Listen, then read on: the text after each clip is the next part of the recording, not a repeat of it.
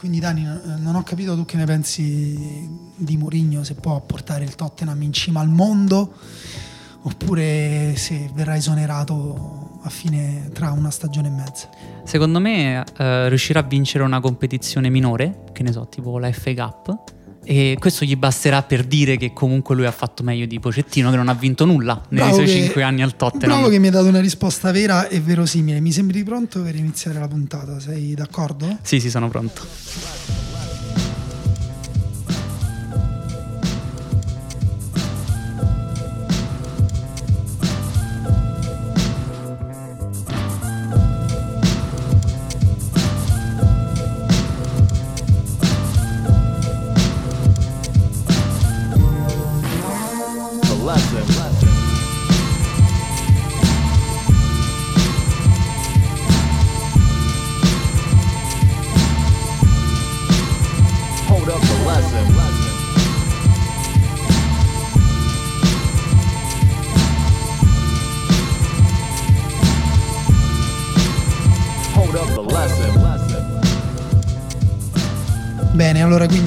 La decima puntata di Lobanowski, il podcast tattico di Fenomeno, eh, in collaborazione con Spreaker. Ci trovate su Spreaker, dove trovate tutti i podcast di Fenomeno, che trovate anche sul sito apposito, mi viene da dire, fenomeno.eu. E nelle altre piattaforme, tipo Spotify o quello dove le ascoltate. dappertutto. Bravissimo, questo è Daniele V. Morrone, io sono Daniele Manusia e vi chiediamo scusa subito per la confusione dei nomi.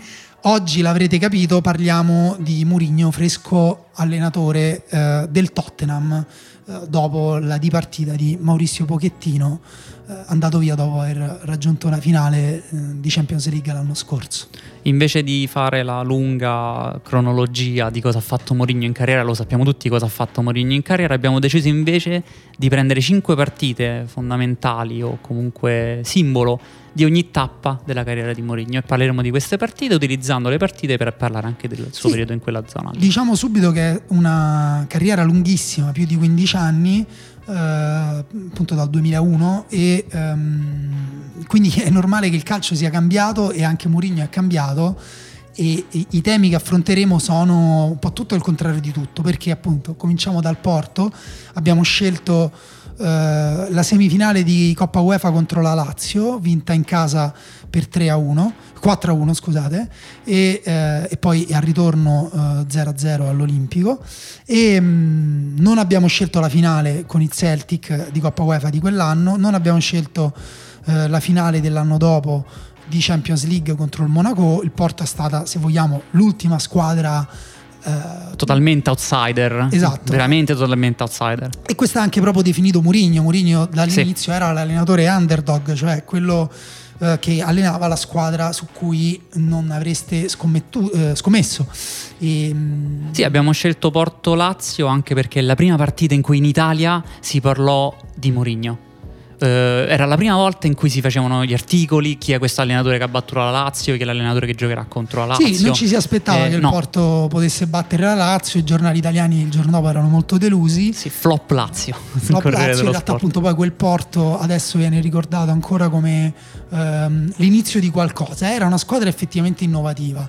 Nella partita che abbiamo scelto eh, noi ehm, il modulo era quello con il centrocampo a rombo, quindi quattro difensori, un giocatore davanti alla difesa, due mezzali e non direi un numero 10, un trequartista, ma direi direttamente il nome perché certi giocatori definiscono il ruolo in cui giocano ed è Deco e eh, davanti c'erano Elder Postiga e Derlei che ha segnato due bei gol e anche Elder Postiga un gol bellissimo.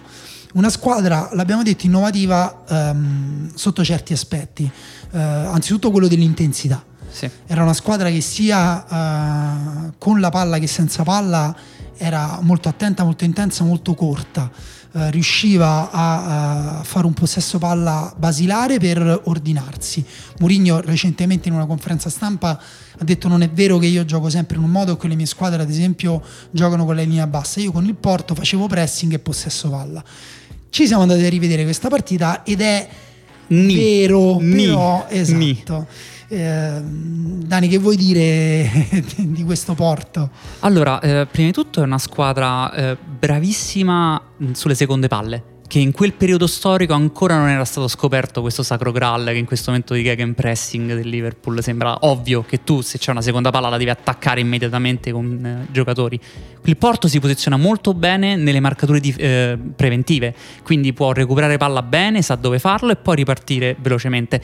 È vero, è vero che gioca con il pallone questo Porto, anche perché ha giocatori per farlo, mi viene in mente appunto Deco, giocherebbe con- dovunque in qualsiasi squadra, tant'è vero che poi passò al Barcellona. E la cosa interessante è l'avversario, che è la Lazio.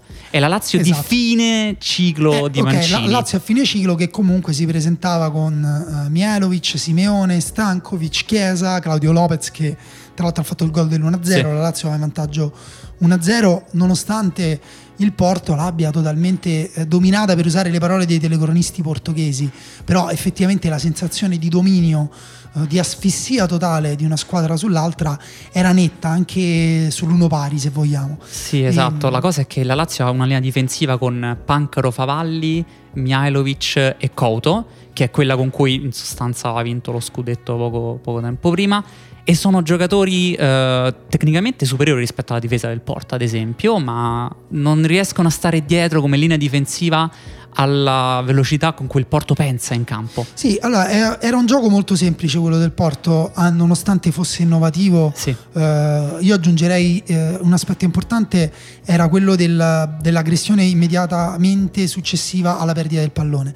Ehm, non c'era ancora eh, il concetto di gegenpressing eh, nei media, ma insomma. Nonostante Mourinho dica che l'abbia fatto nel Porto, diciamo che non, non No, è era- non- esattamente. non, solo esatto. non c'era il concetto, ma non era neanche totalmente quello che è game pressing. Sì. Però diciamo che effettivamente c'era l'idea di aggredire eh, il possesso avversario in alto, sia su rimessa laterale o quando la difesa girava palla, ma anche e soprattutto dopo averla persa. Perché appunto con il rombo molto stretto e una mezzala che si allargava eh, in fascia e con un possesso palla che tornava dai difensori finché la pressione della Lazio, questa molto molto mediocre, eh, era completamente svanita, eh, veniva naturale che i giocatori del Porto eh, si avvicinassero.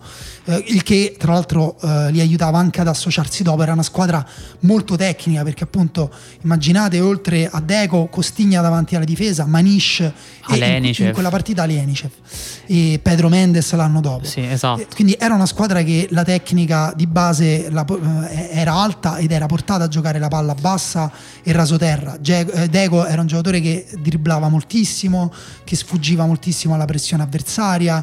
Eh, Manish era un grandissimo recuper- recuperatore di palloni. Alenicev molto dinamico e tecnico. Quindi una squadra che con la palla era portata ad avvicinarsi e, e poi nel momento in cui la perdeva era portata ad andare in aggressione sulla palla. Come ha detto Daniele, alle spalle di chi, di chi gestiva il pallone, i difensori si piazzavano sui giocatori avversari. In questo caso i due centrali di difesa, Riccardo Carvaglio e Jorge Costa, eh, che Mourinho aveva fatto tornare dal prestito dell'anno prima in Inghilterra, capitano del Porto, eh, andavano in pressione sulle due punte. Eh, direi tu in parità numerica? No, perché uno dei due terzini restava bloccato, quindi anche allora, e molto più spesso, eh, Paolo Ferreira piuttosto che Nuno Valente a sinistra. Questo perché eh, già allora l'equilibrio per Mourinho era una cosa importante. Se questi nomi vi, vi suonano familiari è perché poi sono praticamente quasi tutti i giocatori che lui ha riallenato nel Chelsea in, in Premier League eh, poco dopo, come ad esempio Paolo Ferreira.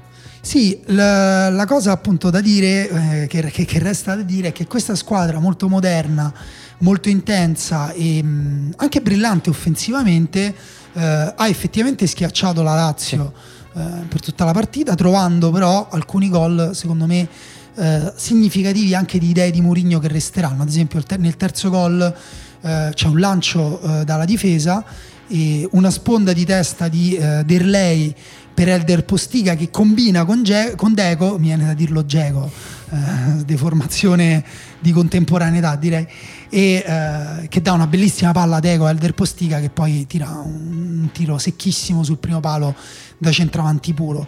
E ehm, questa è una squadra in cui si può già leggere una delle caratteristiche del gioco di Mourinho, ovvero l'attenzione alla fase difensiva, all'equilibrio, che però al tempo stesso, se non si riesce a tenere la linea difensiva alta, spesso ha portato le squadre di Mourinho a spezzarsi in due. E tra l'altro un'altra cosa, eh, in questa partita si vedono dei momenti in cui la squadra arretra improvvisamente e mantiene la struttura fissa, mentre in alcuni momenti con il pallone è molto fluida rispetto a una Lazio che è quasi statica. Quando perde il pallone, nel momento in cui si trova in vantaggio, arretra il baricentro. E quindi c'è Mourinho che ha capito i momenti della partita in cui deve essere molto più offensivo del solito, i momenti in cui invece deve essere molto più reattivo. Sì, e le due fasi eh, curate attentamente Sì, esatto. per separarle, non che Mourinho non curasse le transizioni, anzi come detto andava a recuperare il pallone appena perso, però diciamo se c'era da fare la fase difensiva il Porto era attento a posizionarsi in un certo modo. E questa cosa qua si vede poco adesso, si vedrà tantissimo in Champions League l'anno successivo contro il Esatto, Deportivo in La cui il Corugna, contro il Monaco. Esatto, una- Contro la Lazio la linea della difesa del Porto è abbastanza alta, le aggressioni sono costanti. In Champions League il Porto giocherà con un baricentro basso in ripartenze che porterà alla vittoria finale eh, con il Monaco in finale, però insomma adesso non ricordo chi hanno battuto sulla loro strada. il Deportivo e il Manchester United, se non sbaglio addirittura. partita- Esatto, quindi qualche... il Bayern Monaco, eh, una cosa, una situazione molto più strana di quello che pensiamo adesso che come outsider. E Sì. divertente perché si diceva all'epoca che la finale era in sostanza un casting per il prossimo allenatore del Chelsea tra Deschamps e Mourinho. Pensa quindi come le carriere sono cambiate. Esatto, e infatti Mourinho poi è finito effettivamente al Chelsea. Mourinho ha anche saltato la premiazione della Champions League del Porto perché diceva di aver subito delle minacce. Lui l'ha detto per, perché appunto per- si parlava di lui per la panchina del Chelsea. Eh, qualcun altro ha parlato invece di, eh, de- degli- de- degli affari di amore con eh, mogli di, di tifosi. Non, non lo sapremo mai, non è neanche interessante. Però è interessante che lì vediamo anche la prima manifestazione del personaggio Mourinho che si sottrae al palco in maniera eh, eclatante e poi l'anno dopo effettivamente allena mm, un Chelsea che è eh, una delle squadre anche quelle più innovative dei primi anni 2000 Sì, lui arriva al Chelsea di Abramovic, eh, appena arrivato Abramovic aveva Ranieri come allenatore, arriva secondo in classifica Ranieri e quindi viene esonerato. Arriva Mourinho come l'outsider che però deve cambiare il Chelsea, la mentalità del Chelsea e farla diventare una squadra non soltanto vincente, offensiva. Adesso noi non ce ne rendiamo conto di questa cosa. Sì, è un, eh, un'idea di calcio che è cambiata in questi anni, però effettivamente già il Porto di Mourinho era considerato una squadra offensiva con dei momenti di grande brillantezza offensiva. Noi il Chelsea sì, sì, abbiamo scelto, lo diciamo subito, no? così almeno evitiamo. Abbiamo scelto il primo trofeo del Chelsea di Abramovic, il primo trofeo di Mourinho in Inghilterra, la, la Coppa di Lega del 2005, vinta in finale contro il Liverpool. È una partita veramente significativa. Ne racconto molto brevemente quello che succede, ovvero il Liverpool passa in vantaggio subito con Rise, con un gol incredibile. Non succede praticamente nulla per il resto della partita perché il Liverpool di Benitez in quel caso era ancora una squadra molto pragmatica, quindi ha passato in vantaggio a retra il baricentro e Mourinho eh, sceglie una situazione particolarissima. Eh, questo è il Chelsea che gioca con il 4-1-4-1 con a centrocampo Maglele davanti alla difesa e le mezzali che sono Lampard, in questo caso Jarosik che è una situazione strana però solitamente un'altra mezzala, davanti Drogba e le due ali che sono Duff a sinistra e solitamente Robben a destra, in questo caso Robben è infortunato e gioca Joe Cole. Che succede? Mourinho sceglie Joe Cole, eh, scusa, Duff, primo grande acquisto del Chelsea di Mourinho. Beh, grandissimo giocatore, l'unica ala che con la pancia da birra salta tutti continuamente lo stesso. E che succede? Che Mourinho sceglie di inserire la sua punta di riserva, Gudjonsen, Eidur Gudjonsen, l'islandese, per giocare mezzala, mezzala destra. Quindi Lampard mezzala sinistra, Gudjonsen mezzala destra, ma ibrido, ovvero deve giocare mezzala ma deve andare in area di rigore non appena il Chelsea ha il pallone. Ugo Johnson era un giocatore sorprendentemente intelligente, riusciva sempre a trovare la posizione per prendere il pallone in campo. Aveva quindi Ipertecnico. incredibile. Drogba che gioca a spalle alla porta, che si appoggia a Ugo Johnson che arriva e Lampard dalla seconda linea che può entrare. In questo modo scardina praticamente la difesa del Liverpool che non riesce più a trovare le posizioni in campo. Ne esce un gol, suo autogol di Gerard al 79esimo, da cui Mourinho viene espulso perché festeggia facendo il segno del silenzio ai tifosi del Liverpool.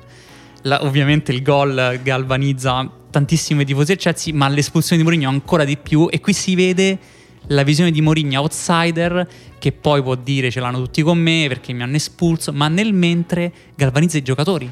Sì, eh, questa è un'altra appunto caratteristica che ritroveremo eh, nel bene e nel male, perché appunto come abbiamo detto si fa in tempo in 15 anni a passare da una parte all'altra. Quindi Quell'anno il Chelsea vince la Premier League, lo vince anche l'anno successivo. Eh, Mourinho sembra, come dire, il tecnico più interessante d'Europa. se dice abbiamo i migliori giocatori e scusate se sono arrogante, abbiamo il miglior allenatore al. Esatto, all'epoca ancora diceva scusate se sono Esatto. arrogante prima di spararla molto grossa. Dopo questo- que- queste quattro stagioni al Chelsea, 4 o 3, no, c'è l'inizio della quarta. Sì, tu, tu Però- una- una- qual è la cosa più sorprendente di questi anni al Chelsea secondo te? Rispetto ai ricordi che ha di quel periodo? Non ricordo moltissimo di quel periodo. In che, che cosa intendi? Io mi sono sorpreso dal fatto che rivedendolo un paio di partite la difesa era molto più alta di quello che ricordassi. Io, mh, vabbè, quel Chelsea non prendeva gol. La sostanza di quel Chelsea è non prendiamo gol, recuperiamo palla centralmente grazie a Michael Ele che è un recuperatore di palloni bravissimo. Appena recuperata palla la partiamo sull'esterno, la portiamo su Duff o su Robben, salta l'uomo, arriva sulla fascia, Drogba, gol. Good Johnson, gol. Ok. La difesa era molto più alta di quello che mi ricordassi. Il Chelsea non pressava, ok, ma era molto più schiacciato e quindi in realtà le squadre erano costrette a giocare centralmente perché sennò finivano in fuorigioco se giocavano dietro la difesa. E aveva dei giocatori come ad esempio eh, Carvaio, che è un difensore centrale, che era velocissimo in copertura. Lui utilizzava spesso eh, Che se Galla- l'era portato dal porto. Esatto, spesso utilizzava eh, Paolo Ferreira come terzino bloccato. Che si era portato che dal portato dal porto. Fortissimo. E Carvaglio era velocissimo in copertura. E io non mi ricordavo questa cosa. Sì. E- è una squadra, Di- quindi diciamo. Mourinho ha sempre avuto la predilezione per i difensori che coprivano molto campo, proprio perché eh, diciamo per un allenatore eh, come lui che eh, il recupero della palla era, è più dovuto a eh, una situazione, a una contingenza del momento piuttosto che all'organizzazione collettiva e all'allenamento. Eventualmente, se non si riesce a recuperare palla, il difensore veloce che copre campo ti permette di tenere una linea alta.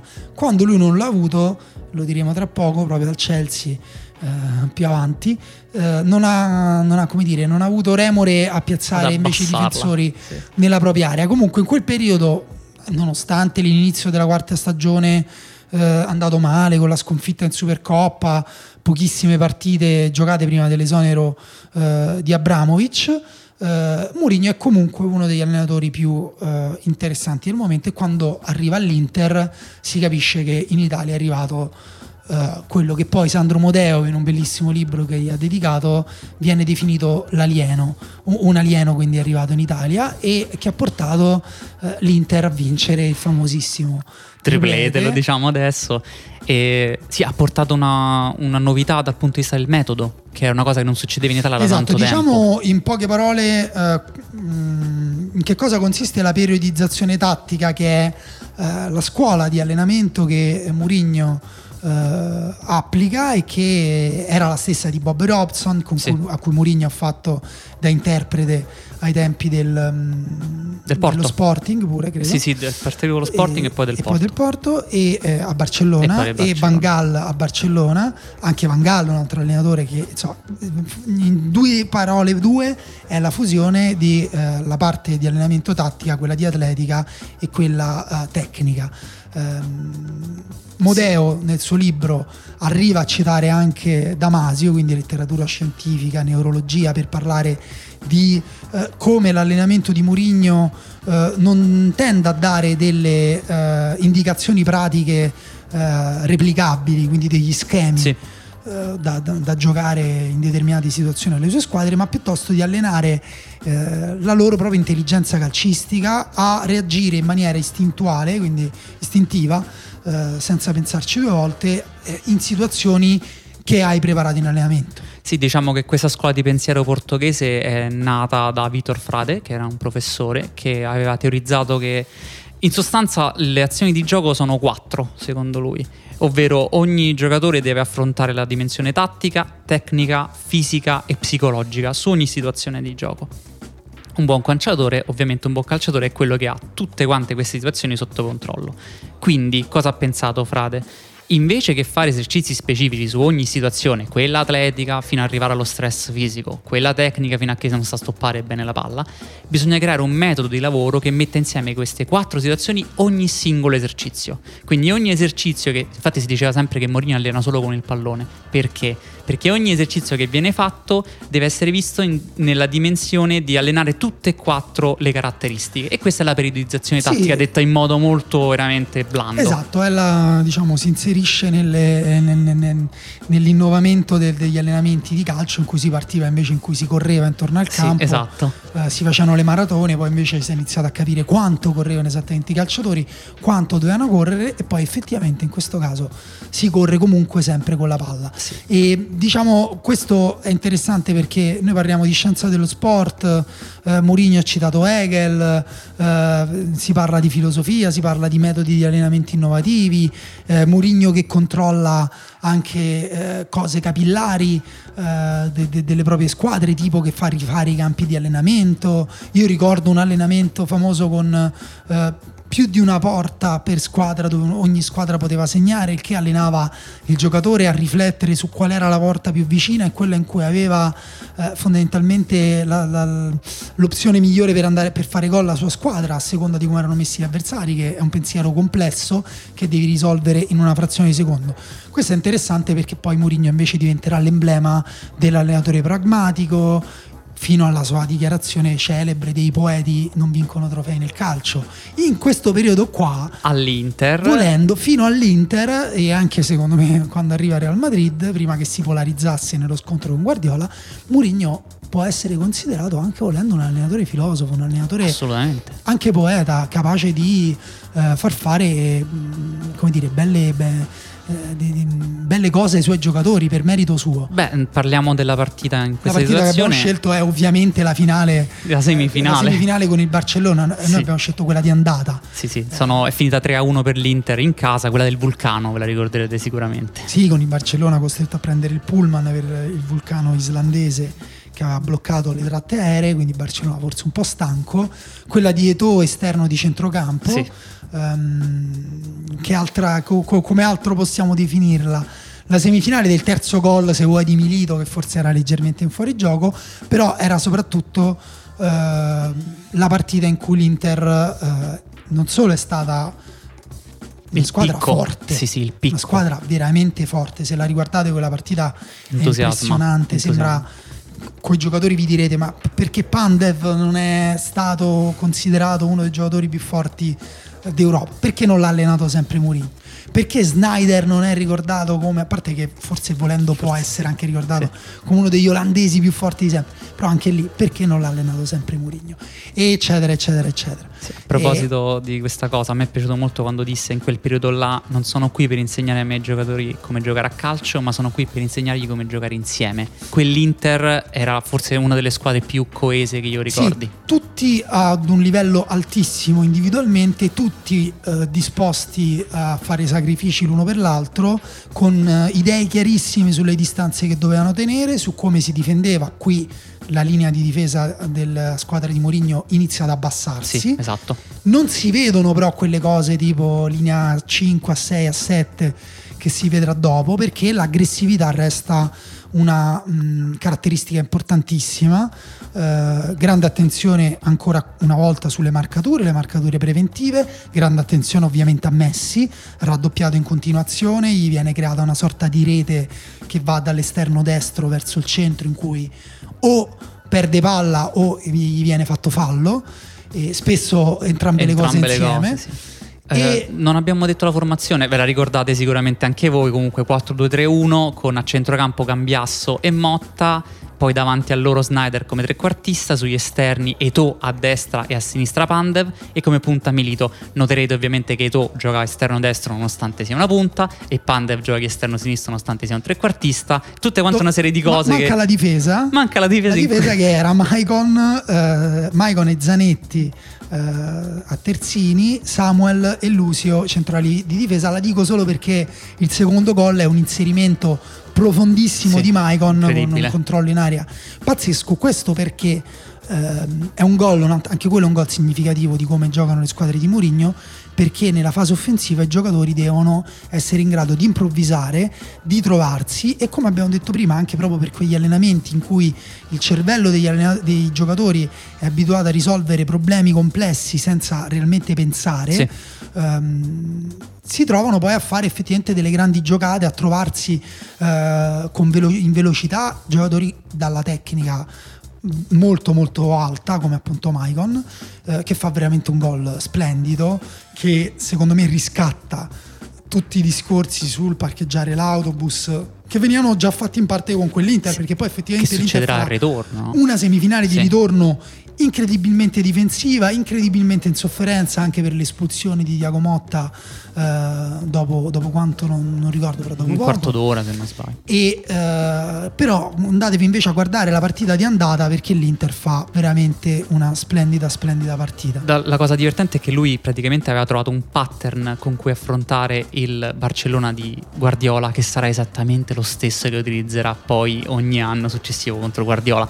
In questo caso il centrocampo è formato da Cambiasso e Motta, ok? La palla viene recuperata lì, praticamente in sostanza. Il giocatore che recupera palla non è che lancia lungo a caso, no, si appoggia sul giocatore più vicino che sia, quindi se recupera palla Motta su Cambiasso e se recupera Cambiasso su Motta chi prende palla in questo momento va nella verticalizzazione immediata su Snyder, che è il trequartista, e Snyder deve trovare a quel punto o la punta o l'esterno che tagliano verso l'area.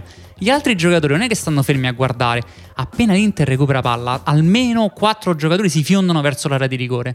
Deve sovraccaricare l'area di rigore delle squadre di Guardiola, perché le squadre di Guardiola attaccano con i terzini che salgono molto, sovraccaricando l'area con più uomini, 4, 3, 4 solitamente, si trovano sempre in sofferenza i due centrali. E quindi in questo modo l'Inter arriva con almeno 5-6 occasioni da gol in cui stanno in tre in area di rigore con il Barcellona che in affanno cerca di tornare indietro. Sì, non so se forse abbiamo anche eh, sottolineato abbastanza quanto Mourinho in quel momento è ancora un allenatore capace di eh, modificare profondamente eh, l'assetto anche di giocatori con una carriera alle spalle importante. Eh, Snyder è arrivato all'Inter, eh, io ricordo che nella primissima partita che ha giocato eh, non si sapeva se, se- se- se- giocava, se giocava un tempo, se giocava un pochino, metà tempo. Lui invece l'ha messo in campo dall'inizio, gli ha fatto tirare tutti gli angoli e tutte le punizioni. In queste due partite con il Barcellona, tutti ricordano Eto'o eh, esterno di fascia ehm, che finisce anche a fare il terzino. Eh, questa è anche applicazione mentale. Eh, io voglio chiudere questa fase strapositiva di Mourinho in cui modifica i suoi giocatori, in cui quando dopo la finale con il Bayern di Monaco vinta eh, abbraccia Materazzi sapendo già che andrà ad allenare il Real Madrid, Materazzi piange. Sì, come Eh, se fosse il padre di Materazzi in Esatto, quel momento che sta andando via. La frase secondo me che dice tutto è quella di Ibrahimovic che eh, ha detto che Mourinho è un allenatore eh, che ti farebbe uccidere eh, per seguire le sue idee. Eh, quindi eh, questo è- la dice lunga appunto su quanto era in grado di eh, plasmare in, in senso positivo. Sì, come- sì, era un culto della personalità totale, non in senso negativo. In cui- Cioè, lui creava se stesso come idolo all'interno dello spogliatoio, ma anche come scudo dello spogliatoio nei Esatto, confronti perché lui dell'esterno. attirava anche le, le- le polemiche, si- mh, era un personaggio, ricordiamo in Italia il gesto delle manette, insomma, era un personaggio che attirava su di sé eh, tutte le attenzioni, che individuava un nemico esterno per eh, appunto anche per liberare il peso dalle, dalle sue squadre. no? Lui contro eh, Guardiola, non so se era già qui in, in Inter Barcellona se fu eh, ai tempi di Real Madrid Barcellona, ma aveva individuato in Guardiola il punto debole, cioè l'ossessione della Champions League e eh, Sì, era qua, era spostando totalmente il peso su Guardiola. Ma a proposito di ciò, per raccontare il Real Madrid abbiamo per forza di cose scelto uno eh, dei famosi quattro classicos in 18 giorni, se non Sì, sbaglio. esatto, è uno dei momenti più belli o infausti che- del calcio contemporaneo. È un po' un cardine, la Sì. porta gira, passa dal, mo- dal momento bello al momento infausto, perché poi forse si esagera anche. Sì, esatto, chiariamo subito un contesto. In questo momento storico il Barcellona è la squadra più forte del mondo, sono due anni che stravince tutto quanto, il Real Madrid ha bisogno disperatamente di un allenatore che cambi qualcosa, prende Mourinho nel momento di picco di Mourinho all'Inter, Mourinho arriva, prova a fare la stessa cosa che aveva fatto con l'Inter, perde 5-0 il primo derby in Liga, all'inizio della Liga. Perde 5-0 e la stagione va avanti. Real Madrid però comincia a su- si suddivide lo spogliatoio tra chi sta con Mourinho e chi sta contro Mourinho. Lui se la prende con i giornalisti che ce l'hanno con lui mentre proteggono Guardiola. Una serie di situazioni classiche. Si arriva al punto in cui ci sono quattro classicos in 18 giorni, uno di Liga, la finale di Coppa del Re e due della semifinale di Champions League. Abbiamo scelto la finale di Coppa del Re perché è quella che vince Mourinho. Il primo trofeo del Real 1-0. Madrid sotto la- il periodo di Guardiola viene festeggiato come se fosse la vittoria di una liga famosissima la scena 1-0 con, al Camp Nou. eh, no, No. a, a Valencia. A Valencia, ok, scusa. Sì, famosissima la scena in cui loro portano questo trofeo della Coppa del Re che il Real Madrid non ha mai festeggiato con una parata nel centro di Madrid con tutti i tifosi festeggianti. Questa è una partita Quello era anche il momento di, di picco non solo di Mourinho, ma anche e soprattutto del Barcellona di Guardiola. Esatto, questa è la dimostrazione che il Real Madrid poteva con armi differenti battere quel Guardiola che sembrava in- inavvicinabile. Esatto, in quel momento Mourinho ha creato un'alternativa al gioco eh, di Guardiola che eh, si faticava ancora a comprendere bene. Si chiamava Tiki Taka, Sì. ehm, non s- si, si scambiava con un possesso palla fine a se stesso. Mourinho invece l'aveva capito, in quel momento era alla- all'avanguardia. Già la partita con l'Inter aveva evidenziato il problema più grande di una squadra eh, in cui i- tutti i centrocampisti sono piccoli, eh, i difensori eh, stanno altissimi e non sono neanche tra i più veloci del mondo, che sono le transizioni negative. E, mh, quindi le ripartenze, se volete, a lunghe, perché eh, nel caso di Mourinho non erano eh, solo transizioni, a volte era proprio dei contropiedi anche Sì, esatto. a sfruttare un errore, a sfruttare eh, uno sbilanciamento della squadra avversaria. Lui in sostanza imposta tutto quanto il suo Real Madrid per contrastare poi il Barcellona. Quindi il Real Madrid utilizza le altre squadre, le altre partite per allenarsi nei contropiedi e affrontare il Barcellona. Questo qua rende il Real Madrid una squadra che in tre passaggi arriva in area di rigore. Esatto. Sa sempre il giocatore che prende il pallone e quello che deve stare a attaccare alla difesa. Addirittura in questo Classicos si vede probabilmente per la prima volta dopo tanto tempo Cristiano Ronaldo punta centrale. Cioè lui utilizza Cristiano Ronaldo per la prima volta non da esterno che rientra ma direttamente da punta che attacca la profondità Osil che era il numero 10 in quel momento viene utilizzato esterno per ricevere il pallone dopo essere recuperato. Vi dico il centrocampo perché questa cosa fa veramente ridere adesso. Pepe davanti alla difesa che dire Xabi Alonso? Cioè una roba decorazzati e Xabi Alonso che deve ovviamente lanciare per Osil che poi la passa a Cristiano Ronaldo. Sì, ci sono tante cose che ritroveremo in versioni anche peggiori eh, ne- ne- nelle squadre di Mourinho più avanti, come ad esempio quella di mettere un difensore a centrocampo. Sì, E, mh, diciamolo subito, non è una squadra difensiva di per sé, è una squadra di transizioni. in quel periodo però Mourinho è ancora un allenatore che adatta alle sue squadre, Esatto. alle squadre avversarie, ma riesce al tempo stesso a far dare il meglio ai suoi giocatori. Quel Real Madrid è il Real Madrid che eh, un anno dopo vincerà la Liga con il record di punti eh, che più, più di 100, non ricordo. Eh, Soprattutto segnando 100 gol ogni anno negli anni di Mourinho, nei tre anni di Mourinho, ogni anno almeno 100 gol. Esatto, quindi eh, non, non esattamente una squadra banale, una squadra che eh, ha eh, come dire, gareggiato con il Barcellona, che è una delle squadre più forti della storia, e Mourinho ha creato, è diventato, ha deciso di diventare l'antagonista di Guardiola. In questa partita eh, lui veniva dalla- dal pareggio nel- nella Liga e la vittoria sim- non è soltanto simbolica in quanto ha vinto la Coppa del Re, ma anche perché lui dimostra a tutti quanti, soprattutto allo spogliatoio, che si può vincere Si in può quel vincere modo contro il il Barcellona. Eh, diciamo molto rapidamente, la partita finisce 0-0 nei tempi regolamentari, segna Cristiano Ronaldo nel, nel tempo, ah, come si dice? Supplementare. Grazie, tempo agnadito mi veniva in spagnolo, scusatemi.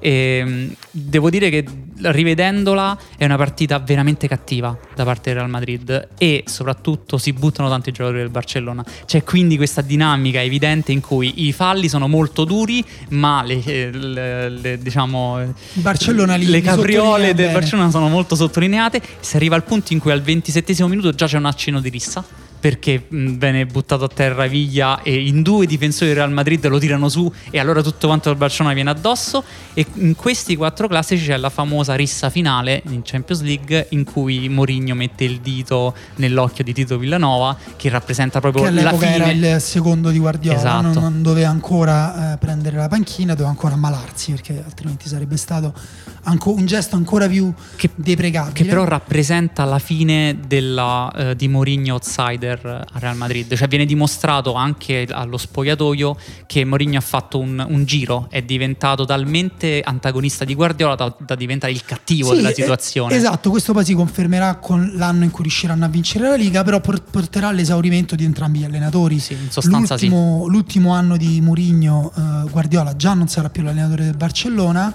e eh, Mourinho dopo l'ultimo anno in cui arriveranno a credo più di 15 punti dal Barcellona eh, in Liga eh, si separerà dal Real Madrid e andrà a- al Chelsea. La cosa affascinante è che Mourinho eh, va al Chelsea eh, che giocherà la prima partita ufficiale, la Supercoppa europea, perché era il Chelsea di Di Matteo che aveva vinto in finale proprio contro eh, il Barcellona.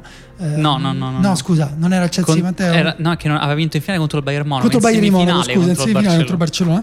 Ed era eh, quindi lui ha preso quel Chelsea lì che doveva andare a giocare la Supercoppa europea e la doveva andare a giocare contro il Bayern di Monaco, allenato da Pep Guardiola. E ehm, la partita però che abbiamo scelto, in Sì. realtà, l'ultima partita che abbiamo scelto per descrivere Mourinho è l'unica in cui invece noi condenseremo la fase calante di Mourinho, che in realtà è lunga perché se ci pensiamo, lui va al Chelsea nel 2013 e, eh, e già al Chelsea sono alti e bassi. Sì, il, ehm, il primo anno arriva terzo, il primo anno arriva terzo, poi vince la Premier League con la famosa accoppiata Fabregas-Diego Costa e poi l'anno dopo però invece fa male. Sì, l'anno dopo fa molto male, eh, fin dall'inizio ehm, in cui litiga con Wenger, litiga con, eh, magari ve lo ricorderete, il medico... ehm, Eva Carneiro. Eva Carneiro, il medico eh, che era Chelsea, diventato eh, come dire, popolare sui social network. Mourinho l'ha prese di mira dopo che aveva assistito eh, Eden Hazard a bordo campo su richiesta dell'arbitro, invece secondo lui Eden Hazard si doveva sbrigare a giocare, ma poi Mourinho arriverà a prendersela con Terry, arriverà a prendersela con lo stesso Hazard, con Diego Costa che aveva portato dall'Atletico. Ehm, di quel Chelsea non è la partita di cui parliamo, perché la partita di cui parliamo sarà una partita dello United, della vittoria in finale eh, di Europa League con l'Ajax di due anni fa, tre anni fa, e ehm, due o tre anni fa. Due, due, anni fa. 2017. Ma c'è un'altra partita a cui dobbiamo accennare che è la semifinale. Io ricordo per esempio quel Chelsea al suo peggio eh, nella semifinale di andata con l'Atletico Madrid di Simeone, Sì. in cui eh, Mourinho aveva fatto di tutto per porre l'accento sul fatto che l'Atletico Madrid era favorito, invece il Chelsea aveva molte armi per contrastarlo, anche se Simeone aveva un, un gioco ben definito e lì l'adattamento di Mourinho sull'avversario ha preso una piega eh, strana. Lui si adatta all'avversario non per sfruttarne i punti deboli, ma per ehm, metterlo in condizioni di giocare male. Peggiorarne la manovra, che è Esatto, una cosa per- diversa. Sì. Il che ha ottenuto una bruttissima partita, uno bruttissimo, un bruttissimo 0-0 in cui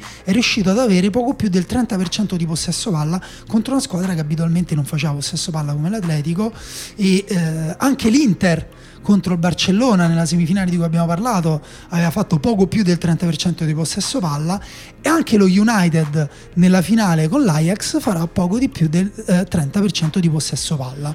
Questo per dire che appunto eh, Mourinho non è un allenatore che eh, per forza di cose vuole il possesso palla ma anche per sollevare una domanda. Fino a che punto un allenatore può essere considerato non difensivista se alcune sue partite simbolo in alcuni momenti eh, delicatissimi della sua carriera eh, finisce per giocare delle partite eh, dove ha così poco il pallone Guarda, ti rispondo con le parole di Mourinho. Una squadra può avere il controllo della partita anche senza la palla.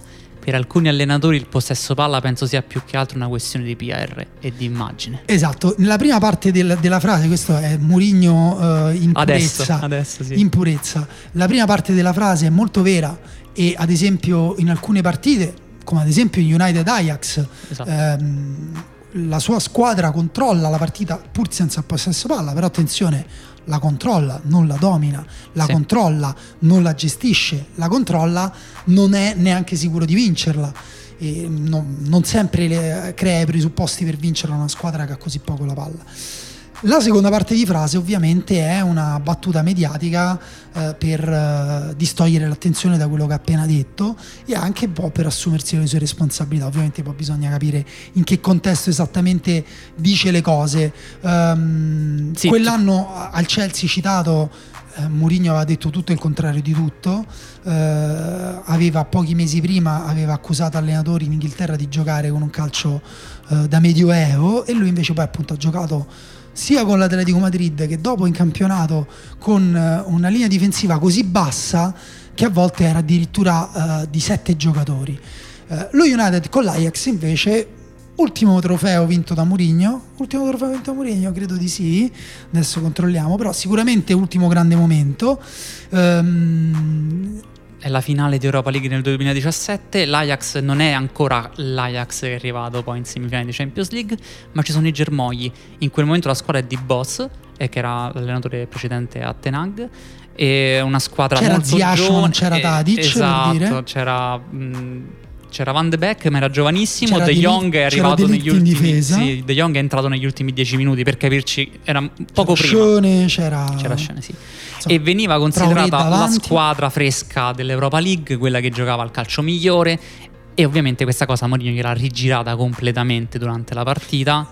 Esatto, con un sistema eh, molto molto rigido, un 4-2-3-1 eh, con eh, marcature a uomo eh, in tutto il campo che si formavano in maniera naturale e con Fellaini eh, trequartista, eh, Marouane Fellaini, giocatore belga eh, molto alto, usato da parecchi allenatori come trequartista, eh, ma alcuni lo usavano come trequartista per la sua capacità di mettere giù i palloni alti con il petto e poi di gestire il possesso in maniera intelligente ed efficace. Eh, Mourinho lo usava soprattutto come distruttore, soprattutto in pressione, come recuperatore di palloni e poi in area come arma eh, aerea. Ehm, Sì, è l'ultimo trofeo di Mourinho comunque. è l'ultimo trofeo di Mourinho, ehm, partita finita 2-0, eh, due gol di Pogba. Brutta partita. Brutta diciamolo. partita, decisa da Pogba, il primo gol è un tiro che sarebbe forse finito lentamente al lato del palo e invece una deviazione in penna eh, fino a scavalcare il portiere. Strategia della- dello United, l'abbiamo detto, eh, marcature a uomo che lasciavano libero di salire col pallone Davidon Sanchez. Eh, quindi anche qui eh, io non, non ho una strategia, non, non decido come eh, toglierti palla e poi come attaccarti, ma decido come tu attacchi me. Sì, come Se la vuoi- perdi, sì. Esatto, non, non è detto che sia eh, una strategia non vincente nel calcio, poi ognuno può avere le idee che vuole, però sicuramente è una strategia che anziché provare a imporre un contesto di gioco eh, sulle proprie qualità, lo impone sulle, eh, sui difetti della squadra avversaria. In questo caso, secondo me, è più ideologico Murigno, è, più filosofico Murigno, ha dei significati più profondi che toccano corde emotive rispetto, se vuoi, anche ad allenatori come Boss che alla fine vogliono praticare un gioco offensivo piuttosto tradizionale. Quello che fa Murigno arriva veramente in alcuni momenti a non ad essere l'anticalcio, ma ad essere l'anticalcio della squadra contro cui gioca.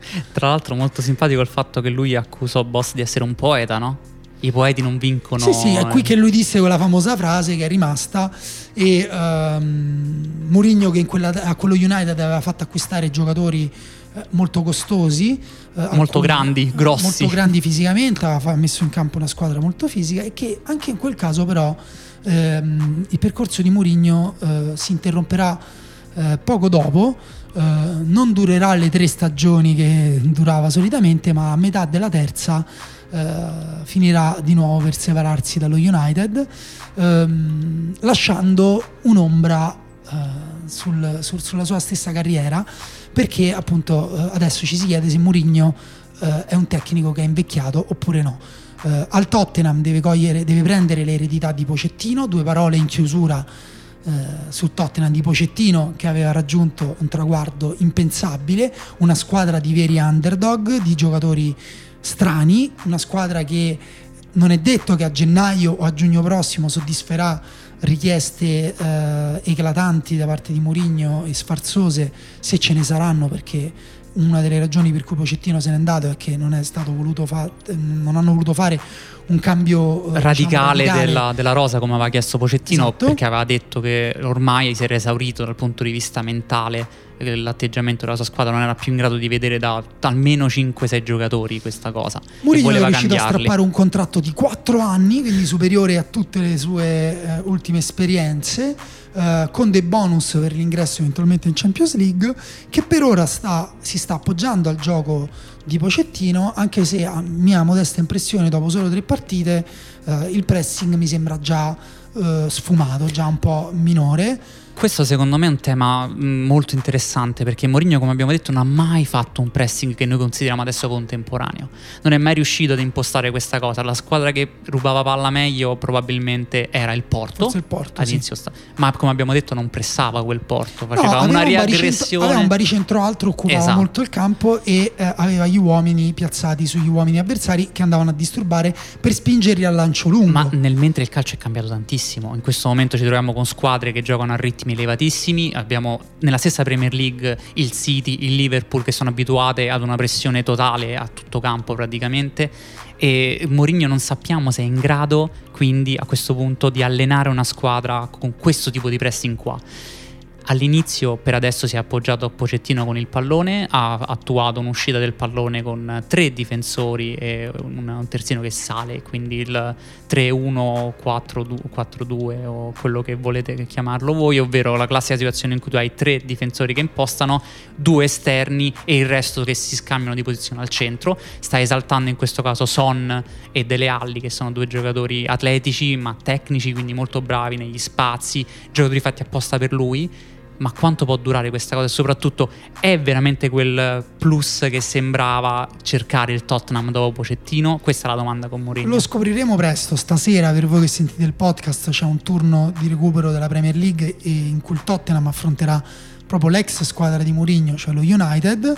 Eh, forse non il test tecnico-tattico migliore, bisognerà forse aspettare dicembre la partita con il Chelsea se non conta eh, l'ottavo con eh, l'ottavo scusate l'ultima della fase a gironi con il Bayern di Monaco eh, anche se forse sì non so qual è la situazione del, adesso andiamo a vedere in corsa qui Sì, sicuramente questa con lo United è la prima partita vera di Mourinho allenatore perché ha avuto del- più tempo rispetto a prima di eh, lavorare. Abbiamo Sì, detto no la stavo- periodizzazione tattica, ovviamente adesso all'inizio con l'Inter era una novità Sì, no, quando è arrivata in allora- Italia e adesso quello che fa Mourinho dal punto di vista di metodo lo fanno già tutti quanti gli allenatori delle prime squadre No, è molto importante molto come più- gestirà la squadra. In Esatto. Inghilterra eh, stanno sottolineando che Mourinho è un allenatore duttile che può cambiare la squadra anche in corsa, quindi vedremo. Ha dei giocatori particolari, ha già fatto alcuni cambi. E la partita con i Bayern di Monaco non conta nulla perché sono entrambe qualificate. E il Bayern di Monaco per forza primo, il Tottenham per forza anche che ha secondo. fatto 8 gol. Ma stavo arrivando a gennaio, in cui ci sarà l'11 gennaio anche eh, Tottenham-Liverpool.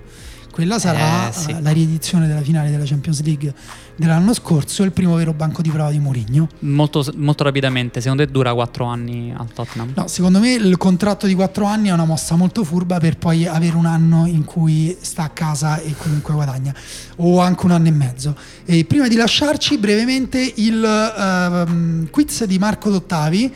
Che su trovate- troverete su Fenomeno. troverete su fenomeno.eu oggi pomeriggio o domattina al massimo.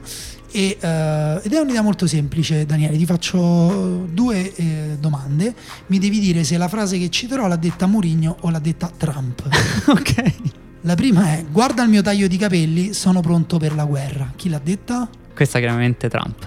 Ok, non ti posso rispondere. Ok. La seconda domanda è: Dio deve pensare che sono davvero un grande, deve pensarlo, perché altrimenti non mi avrebbe dato così tanto. Ho una fantastica famiglia, lavoro dove ho sempre sognato di lavorare. Questo è Mourinho. Mourinho cattolico eh, a livelli veramente enormi e soprattutto molto attaccato alla famiglia e molto attaccato al suo lavoro dovunque sta. Va bene, grazie Daniele, eh, grazie a voi che ci avete ascoltato. Questo era Lobanowski, il podcast tattico di fenomeno.eu.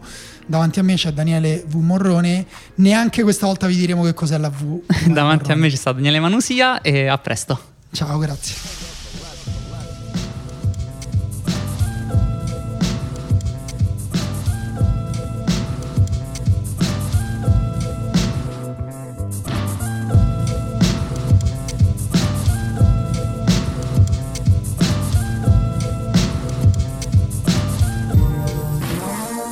烂嘴